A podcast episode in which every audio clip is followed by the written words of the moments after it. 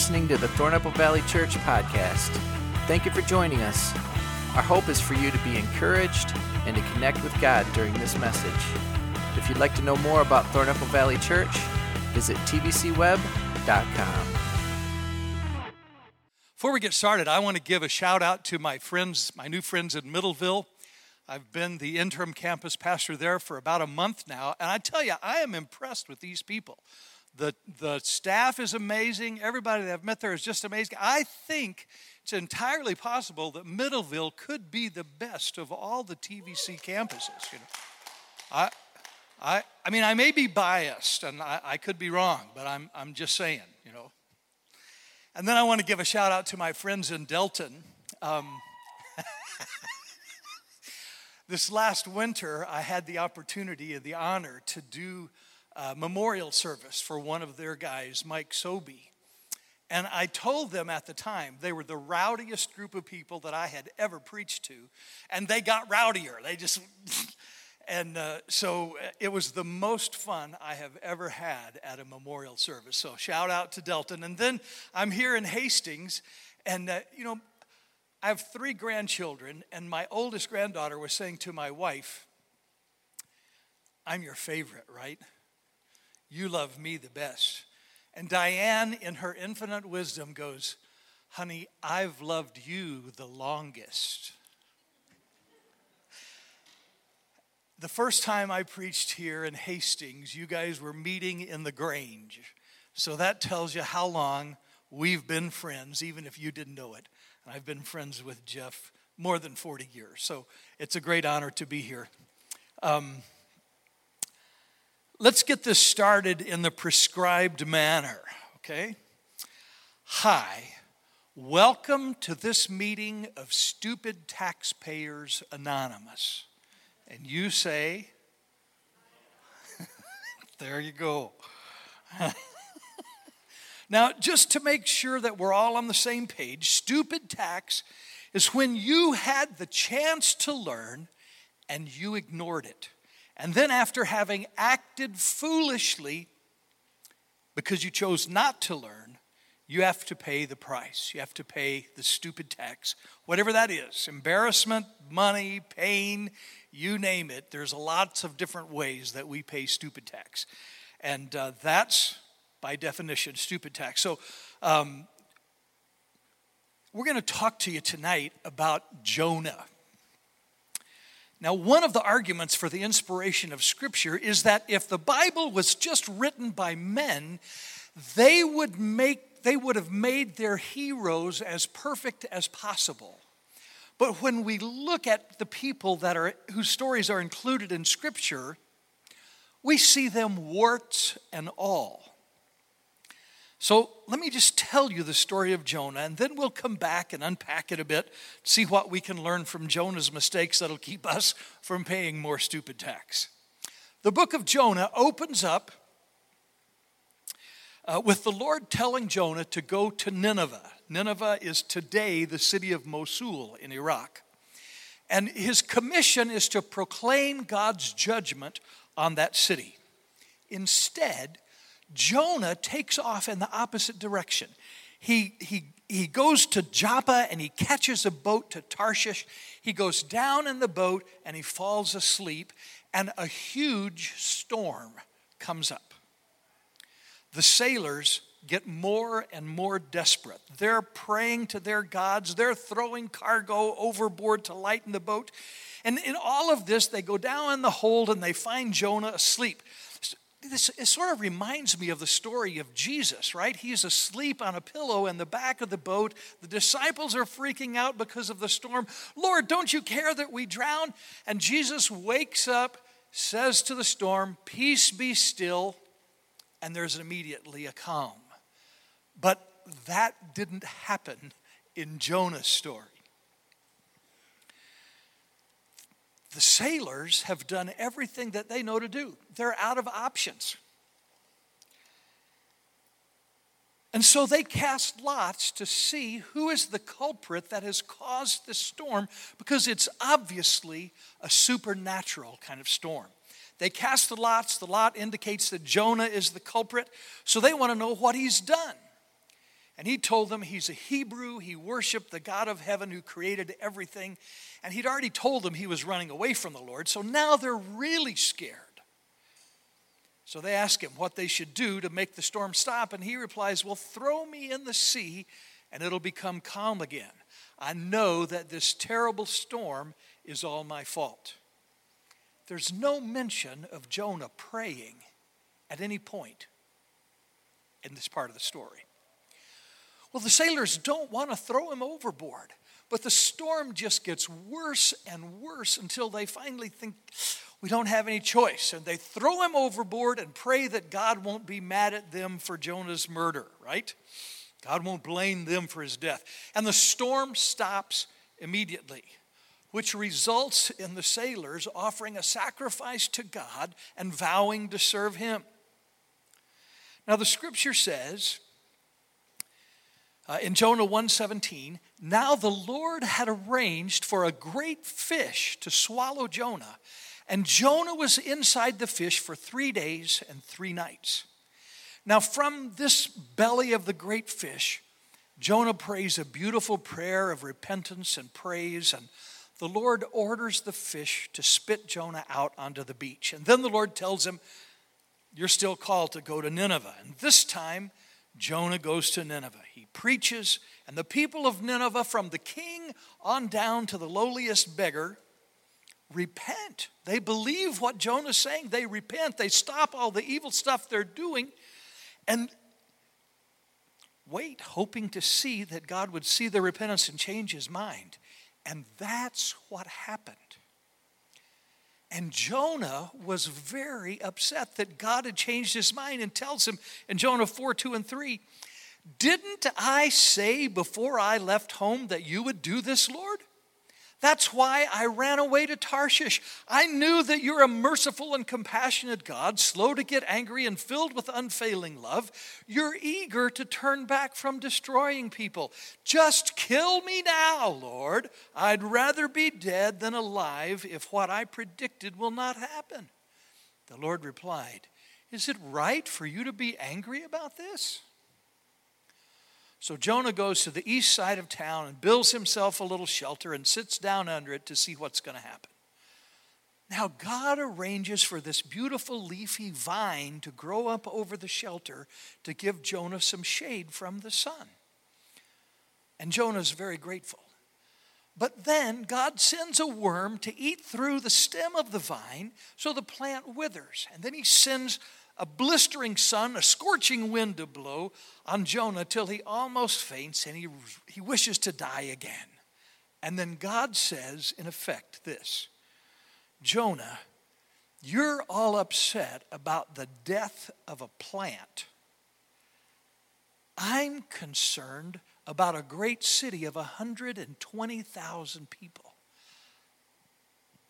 I care about the people. So let's stop and just unpack this a little bit. Let's see what we can learn from Jonah and the Ninevites. First, let's look at the story from God's perspective.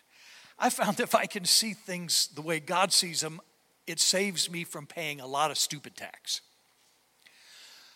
So, God is looking for somebody to partner with him to reach the city of Nineveh. God is always looking for partners.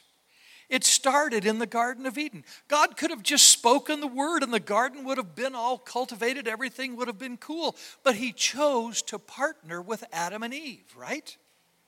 He gave them dominion of the earth and then commissioned them to take care of the garden. We see the same thing all through the scriptures. God wants to get his people out of slavery in Egypt, so what does he do? He partners with a guy named Moses. God wants to get his people out of the desert and into the promised land. What does he do? He partners with a guy named Joshua.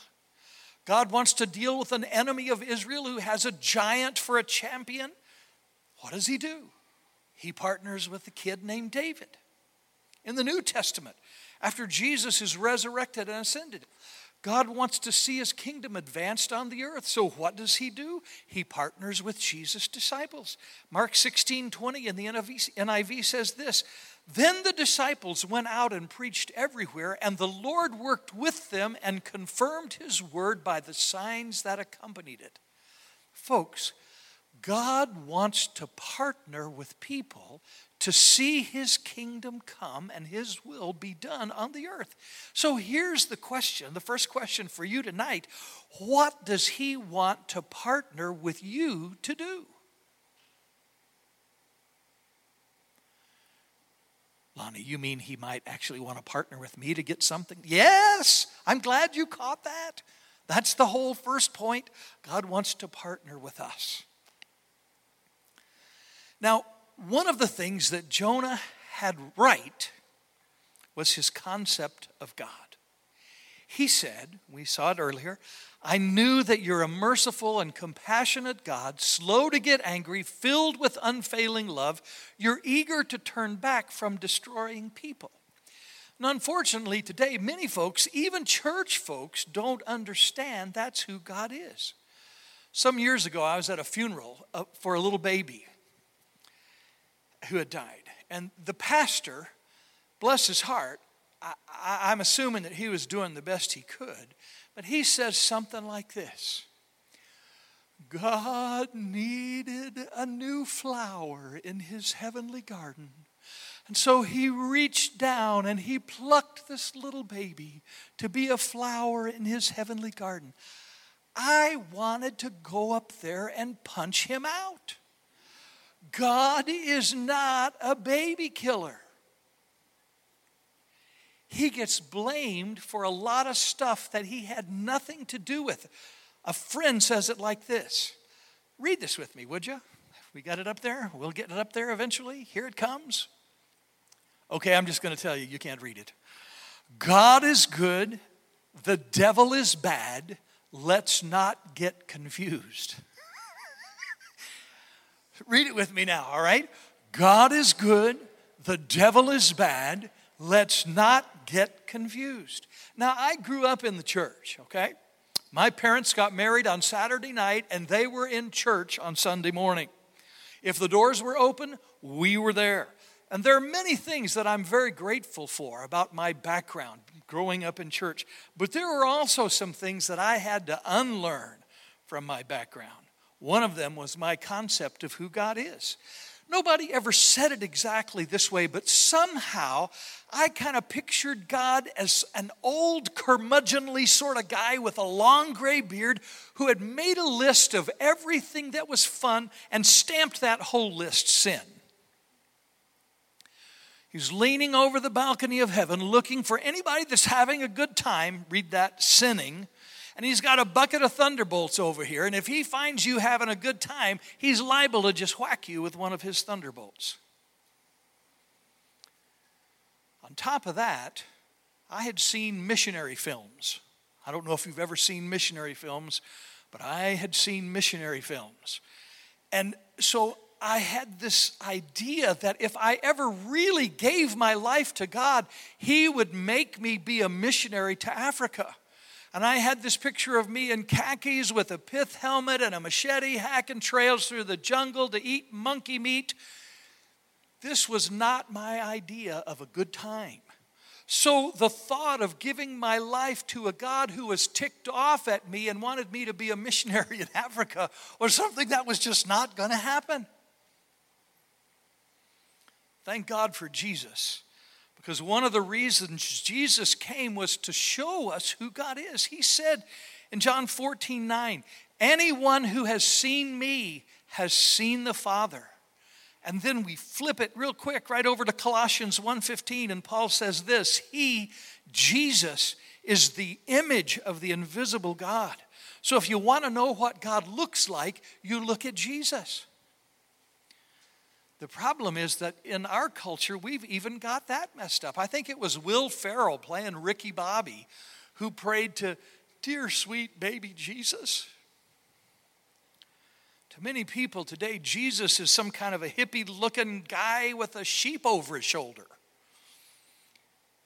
Well, he does love us with an everlasting love, and he is kind and understanding and compassionate, but he's not somebody to mess with. Dear sweet baby Jesus grew up And he's now the King of Kings and Lord of Lords.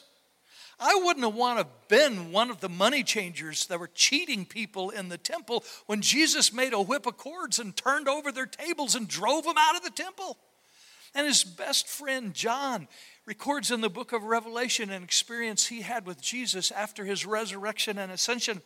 He talks about seeing him. He says his eyes were like flames of fire and his voice was like waterfalls. His face was shining like the sun. And John, who was his best friend, fell at his feet as if he were dead. Jesus is not somebody to mess with, but he does love us with an eternal love. A pastor that I like says it like this God is in a good mood. I don't know about you, but that helps me. It helps me want to be in his presence. For me, this change in my understanding of who God really is happened when my family moved to a different church and I had a different Sunday school teacher. This lady, this was very unusual. Somehow she had experienced the love of God. Now, this woman had been divorced, which in the church that I grew up in was very close to the unpardonable sin. And then she got remarried. And that's even closer to the unpardonable sin. And on top of that, she was beautiful and her new husband was rich and good looking. How, she, how somehow, in all that mess, she had experienced forgiveness and the love of God. And she made certain that every Sunday, no matter what the lesson was about, somewhere in there, she would tell us kids, God loves you he knows all your secrets. He knows everything about you that nobody else knows, and He loves you anyway. Every week, God loves you. He knows you, and He loves you. He loved me so much that He sent Jesus to pay the penalty for all my sins so that I could experience His love and become part of His family. And it took a while, but eventually got, that got through my thick head. And I began to realize that if He loved me like that, I could trust Him with my life. I realized that if He loved me that way, and if His plan was for me to go to Africa, then I would never be really fulfilled until I was in Africa. Because that would be what He created me to do. And anything else that I did other than what He created me to do would be like hooking a plow up to the back of a Corvette it just wouldn't work because that's not what they're designed to do. So once I realized that, I knelt down by my bed and I prayed a prayer that really doesn't sound very spiritual, but in reality is. I just said, Okay, God, you call the shots. Anything goes. I'll go any place. I'll say anything. I'll do anything you want. You just have to let me know for sure what it is that you want. I'll tell you, something happened on the inside of me when I prayed that prayer.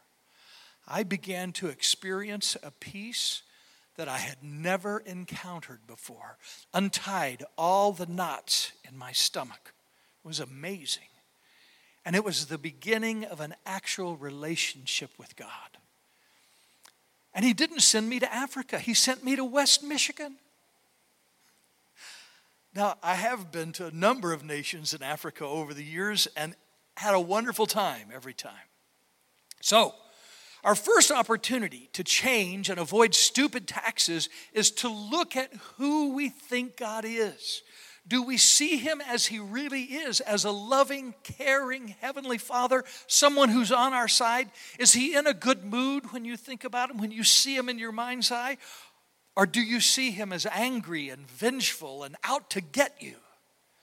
Can I suggest that it's really important, even foundational, to get your concept of who God is right? Well, let's unpack Jonah's story a little bit more. Nineveh was the capital of the Assyrian Empire. It was one of the great cities of the ancient world. And Assyria was a great threat to Israel. The Assyrian army was known for its ruthlessness and for its great cruelty. They tortured and killed their prisoners in horrific ways.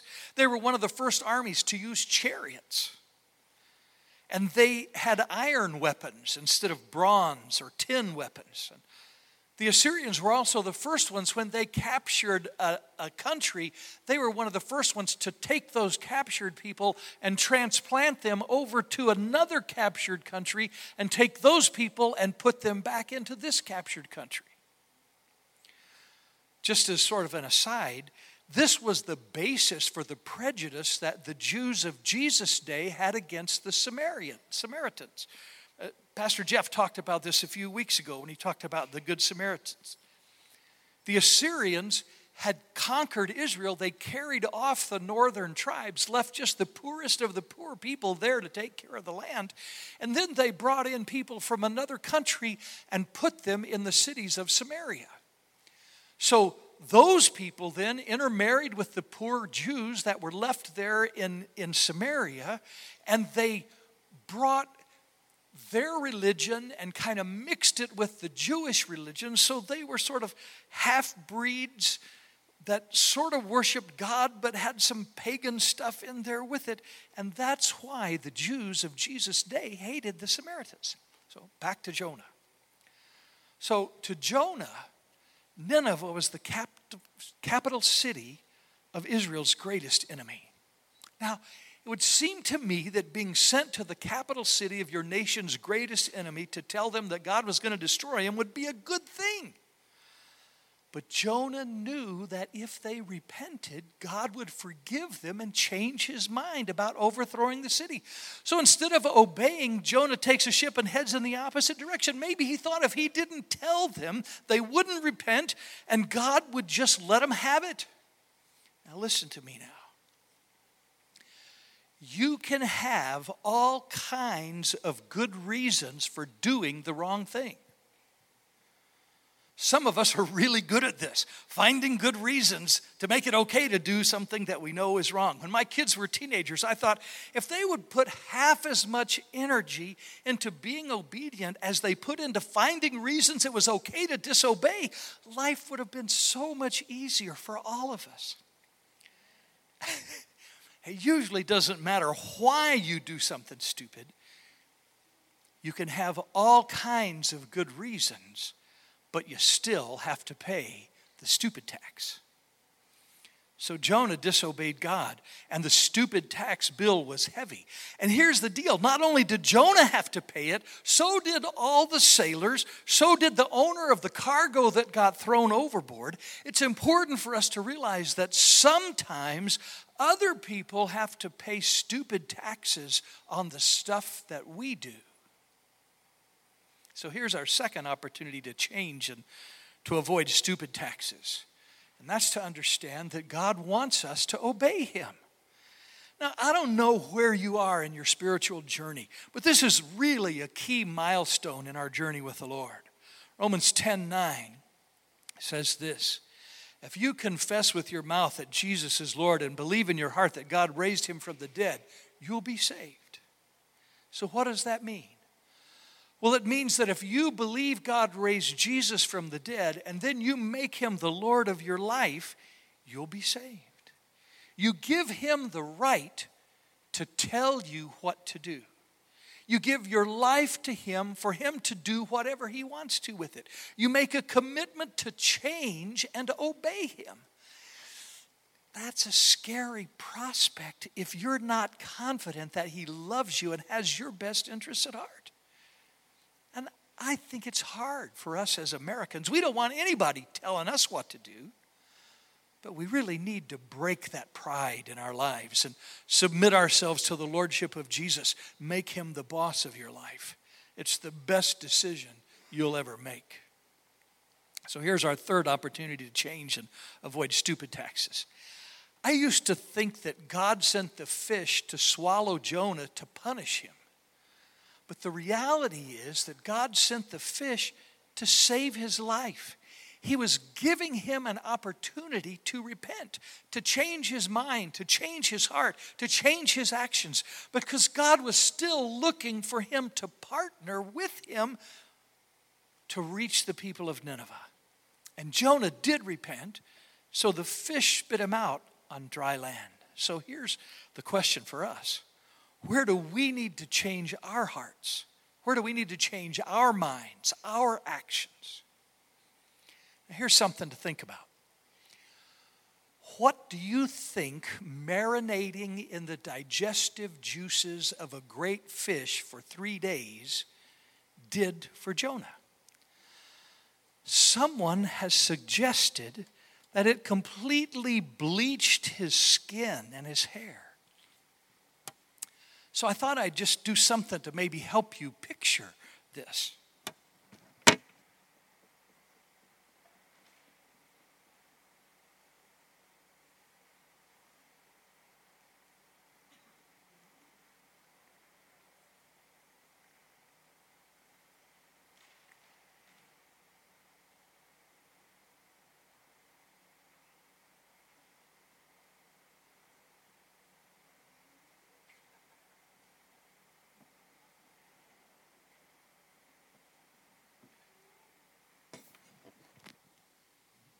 Repent! I think that it's entirely possible that Jonah's ghostly appearance was, and the fact that he smelled like the inside of a fish, had a great deal to do with the Ninevites repenting. Thank God I don't have to wear that all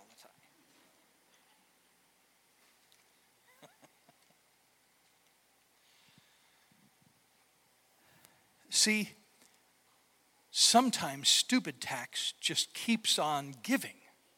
You pay and you pay and you think you're done, but the reverberations roll on and on. Sometimes you get to keep paying long after you think the tax should be done. Here's a final thing to think about God wanted a partner. And eventually, Jonah partnered with God to bring about the salvation of the city of Nineveh. But Jonah wasn't happy about it. Maybe it was his nationalism. Maybe it was he wanted to protect his country by seeing Nineveh destroyed. Maybe it was prejudice against Assyrians. But here's the deal God was hoping that Jonah would not just obey him, but that he would also begin to think like God thinks and to love like God loves. So God gives him the, an object lesson. You remember the vine grows up to shade him, and then the worm cuts it down, and Jonah's con- concerned about the vine, and God's concerned about the people. God was inviting Jonah to begin to think like he thinks and to love like he loves. Jesus shows us a progression of intimacy with his disciples. He begins by saying to his men in John 15, 14, You're my friends when you do the things that I command you. not long ago, there was a popular Christian song that said, I am a friend of God. You remember this one? I am a friend of God. I am a friend of God. He calls me friend. And I heard that. I wondered how many people that are singing this song and claiming to be God's friend really do what He commands them to do. Here's just a practical, simple example from my life. A couple of months ago, I woke up at four o'clock in the morning. Now, I probably got to bed about midnight that night. So, this is an unusual thing. It's four o'clock in the morning. I wake up, and the first thought in my mind is get up and pray. And I have this feeling like, remember, Jesus said to the disciples, Could you not tarry one hour? So, the sense is, I'm supposed to get up and pray for an hour. And so I rolled out of bed and got up and went to the living room and prayed for an hour. The problem was, the next day, the same thing happened. And it's been happening between 3:45 and 5 o'clock almost every day since then. And I'm faced with a choice every morning. Am I going to obey God or am I going to roll over and go back to sleep?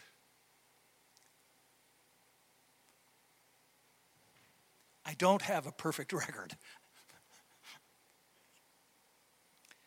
Jesus said, You're my friends if you do the things I command you. So Jesus starts with that. If you do my friends, you're my friends if you do what I tell you to do. But then he goes on to say in verse 15, I'm no longer calling you servants because servants don't understand what their master's thinking and planning. No, I've named you friends because I've let you in on everything I've heard from the Father. So they move from being just servants who blindly obey to being friends who understand and obey. Note the key word here is still obey. Then after the resurrection in Matthew 28:10 Jesus said to the women, "Don't be afraid. Go tell my brothers to leave for Galilee and they'll see me there." The disciples moved from being servants who obey to friends who understand and obey, and then to brothers. There's a whole new level of intimacy and authority in that relationship. And that's the progression that God was wanting to see in the life of Jonah. Being, okay, you finally obeyed. It took you a fish ride, you finally obeyed. But I want you not just to obey, I want you to understand, and I want you to come into the family business as it were. Jesus said, Tell my brothers. So, my question for you is this What is God saying to you today? Are you like I was? Are you afraid to give your life to God because you don't understand that the essence of His being is love? Let me encourage you to open your heart. Ask Him to reveal His love to you so that you can respond. The scripture says we love him because he first loved us. And if we haven't experienced his love, it's difficult to give our lives back to him. Are you like Jonah at the beginning of his story, running from God? if that's you, I hate to tell you this, but there's a lot of stupid tax in your future if you're running from God. You need to stop. Don't run from Him, run toward Him. Surrender. Are you like the people of Nineveh, listening to God's word and responding to it by changing your mind and changing your life? You avoid a lot of stupid tax when you do that. Are you like Jonah at the end of his story, being challenged by God to love people the way God loves them, being invited to partner with Him, to see His kingdom come and His will be done on the earth. I'll tell you, that's the key to a life of fulfillment and peace and joy. Would you just stand with me? Wherever you are on your spiritual journey, I want to pray for you. And then when I finish the prayer, we'll go back into worship together. Shall we pray? Father, I pray for my friends here today, for my friends watching online. Lord, I ask you to give us all grace to respond to your love with a sincere commitment to obey. Give us grace to change the things in our lives that you don't like. Give us grace to love the people that you've put in our lives the way that you love them, Lord. Help us all to find the things that you want to partner with us to accomplish. Let your kingdom come and your will be done in us and through us. In Jesus' name, amen. Thank you for listening to the Thornapple Valley Church podcast. If you found this message encouraging, we invite you to share it. For more information, visit tvcweb.com www.thebrandonbrown.com.